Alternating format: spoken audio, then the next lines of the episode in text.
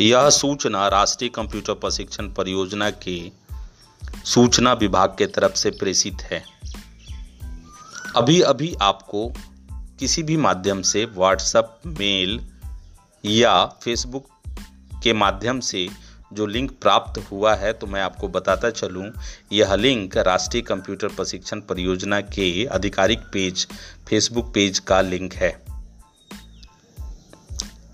आज 12 जून 2020 को मुझे बताते हुए बहुत हर्ष हो रहा है कि राष्ट्रीय कंप्यूटर प्रशिक्षण परियोजना के मैनेजिंग कम प्रोजेक्ट डायरेक्टर आज इस पेज पर, राष्ट्रीय कंप्यूटर प्रशिक्षण परियोजना के आधिकारिक पेज पर लाइव उपस्थित हो रहे हैं सात बजे संध्या में। और इसकी सूचना के प्रेषण, प्रेषित करने के लिए यह लिंक आप सभी को भेजा गया है।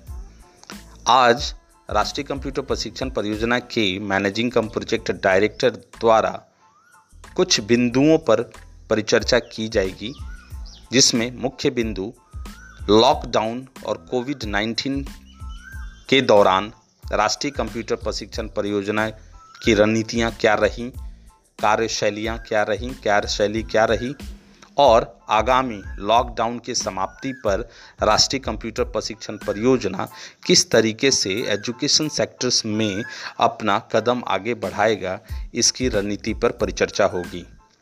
अतः आप सभी से, जिनको भी यह लिंक प्राप्त हुआ है, उनसे अनुरोध है कि वह सात बजे संध्या में आज 12 जून 2020 को विष्णु कुमार प्रजापति के लाइव इस परिचर्चा में शामिल हों। उससे पहले मैं एक रिक्वेस्ट करना चाहूँगा कि आप इस लिंक द्वारा क्लिक करने के बाद इस लिंक द्वारा राष्ट्रीय कंप्यूटर प्रशिक्षण परियोजना के आधिकारिक पेज के साथ जुड़े।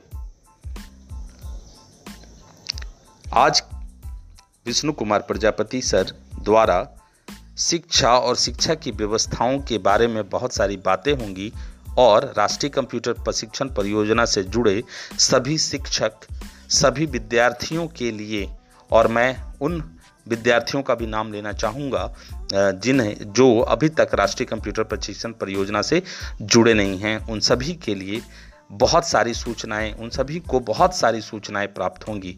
अतः आप सभी से अनुरोध है कि इस पेज को लिंक करें, इस पेज को लाइक करें और आज के कार्यक्रम में साक्षात रूप से शामिल होकर अपनी उपस्थिति दर्ज कराएँ। आपके सभी प्रश्न आमंत्रित हैं। आपके सभी कौतूहल भरे प्रश्न का उत्तर विष्णु कुमार प्रजापति द्वारा ऑफलाइन, ऑनलाइन किसी भी माध्यम से आप तक पहुँचाया जाएगा। धन्यवाद। यह सूचना राष्ट्रीय कंप्यूटर प्रशिक्षण परियोजना के सूचना विभाग के तरफ़ से आपको प्रेषित है। आप इस सूचना को अपने दोस्तों के बीच में शेयर ज़रूर करें। धन्यवाद।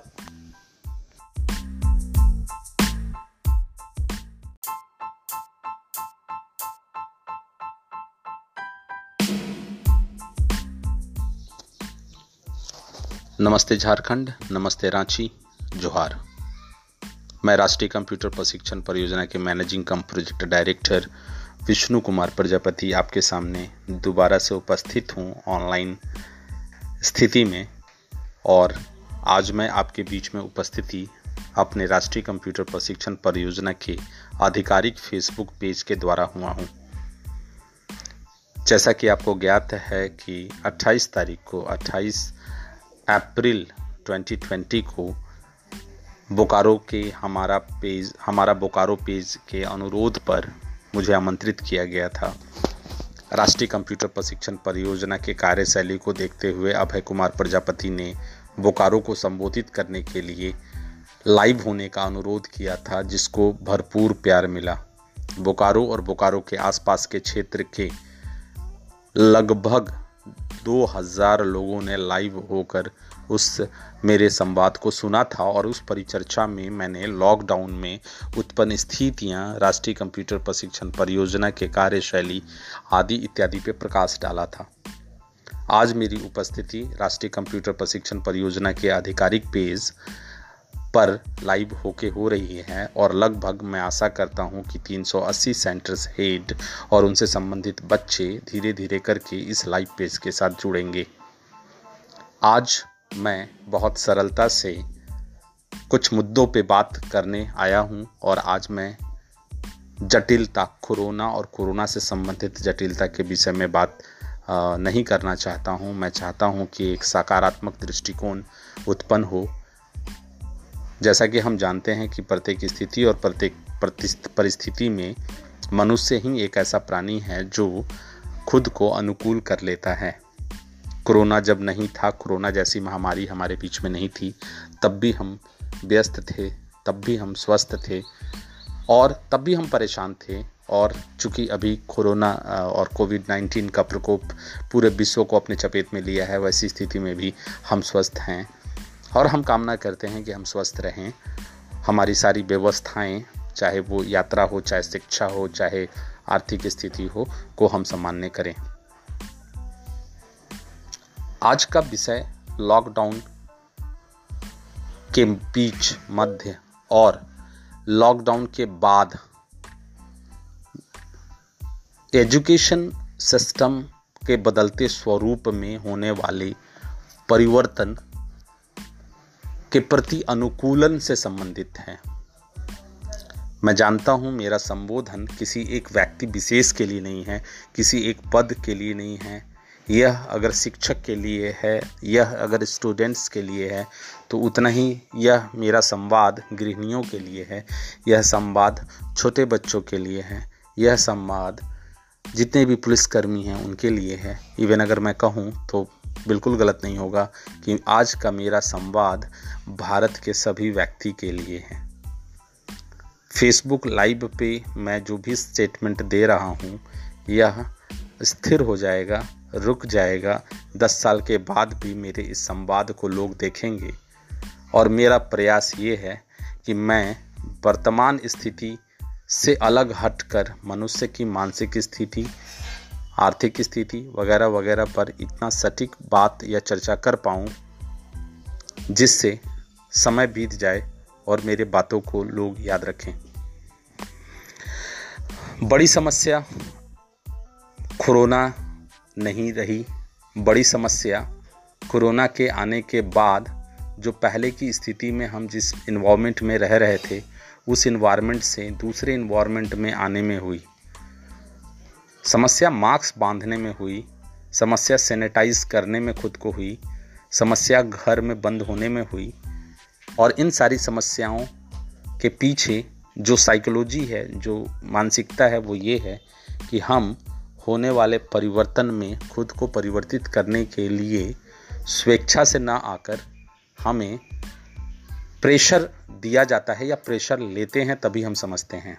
मैं आपको एक छोटे से उदाहरण से समझाता हूँ।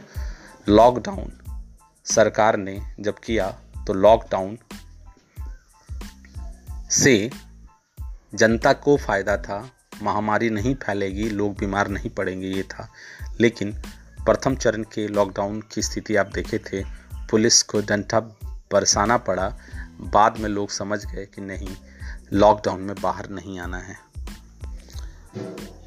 लॉकडाउन प्रारंभ हुआ, एजुकेशन सिस्टम बिल्कुल तरह से, पूरी तरह से ध्वस्त हो गया। Offline classes, schools, college, institutions पूरी तरह से बंद हो गए।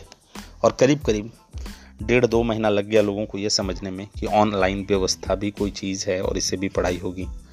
जितने लोगों ने इस बात को समझा, वो लोग जल्दी प्रयास किए और जितने लोग अभी तक इस बात को नहीं समझे हैं, उन, उनके लिए स्थितियाँ विषम हुई हैं। ऑनलाइन एजुकेशन को मजबूरी के तरह से लेने वाले लोग अभी भी मजबूरी को समझ रहे हैं, मजबूर महसूस कर रहे हैं। लेकिन ऑनलाइन एजुकेशन को जिसने स्वेच्छा से स्वीकार किया, वह अपनी सफलता के सोपान पर चढ़ रहा है। हम लोगों ने चार हज़ार बच्चों को ऑनलाइन एजुकेशन से दिया और करीब करीब अढ़ाई हज़ार बच्चों का ऑनलाइन एग्ज़ाम लिया। ये एक सफलता का सोपान है। समस्या कोरोना नहीं है, समस्या कोविड नाइन्टीन नहीं है।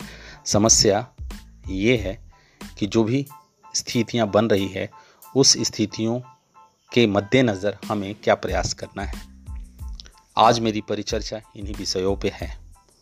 ऑनलाइन एजुकेशन सिस्टम और ऑफलाइन एजुकेशन सिस्टम के बीच की जो स्थिति है, उस स्थिति पे आज चर्चा करनी है। आज का विषय मेरे परिचर्चा का है कि लॉकडाउन समाप्ति के बाद राष्ट्रीय कंप्यूटर प्रशिक्षण परियोजना की क्या रणनीति होगी बच्चों को एजुकेशन देने में। तो सबसे पहले मैं विद्यार्थियों की बात करता हूँ।